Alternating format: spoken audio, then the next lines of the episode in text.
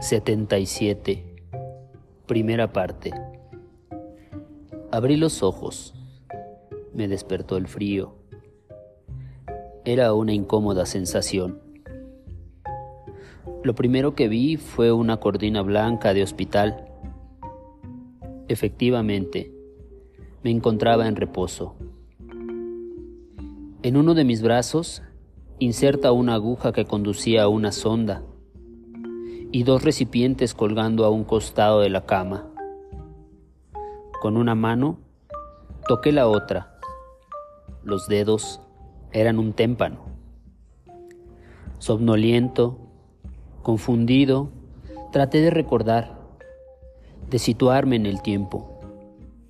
No tuve éxito. Por fortuna, a mi derecha un reloj digital con enormes números color rojo y apenas visible en un costado la fecha. 5.30 am del 20 de enero del año 2054. El tiempo indicado en el reloj me era familiar. Era la hora de siempre. Pero esta vez, por mi condición, no podía dar paso al ritual. No. En esta ocasión, no era posible salir corriendo a menos que lo hiciera en bata, pantuflas y cargando las mangueritas que colgaban de mí. Como pude, cambié ligeramente de posición, solo un poco, lo suficiente para no estar totalmente boca arriba. El instinto me hizo esconder la nariz fría en la almohada. Cerré los ojos y la debilidad o el defecto de lo que se suministraba por mis venas me hizo dormir. 5.30 am del 20 de enero de 2019. Había llegado el día y la hora. Estaba allí en una habitación de hotel en Houston, Texas. Todo estaba listo. Los tenis, la ropa y el número que llevaría en el pecho. Lo primero que hice fue felicitarme. Un año más, la edad que simbolizaba el maratón. Ese día no estaba a prueba mi resistencia física, sino mi voluntad. Había llegado hasta allí con kilómetros acumulados, semanas de preparación y el alma rota. En la calle, la euforia era total. Los participantes esperábamos la señal de salida, los profesionales en las primeras posiciones y el resto de entusiastas seguíamos tras de ellos.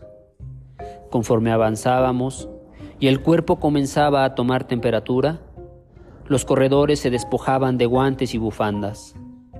Era una mañana fría. Poco a poco, el espacio entre unos y otros se iba haciendo más prolongado. Mantuve un ritmo constante los primeros 23 kilómetros. Los pensamientos también se iban haciendo aislados. De pronto, y como parte de la ruta, crucé una zona residencial, las típicas calles del sueño americano, con amplios jardines y aceras frente a las hermosas casas de madera.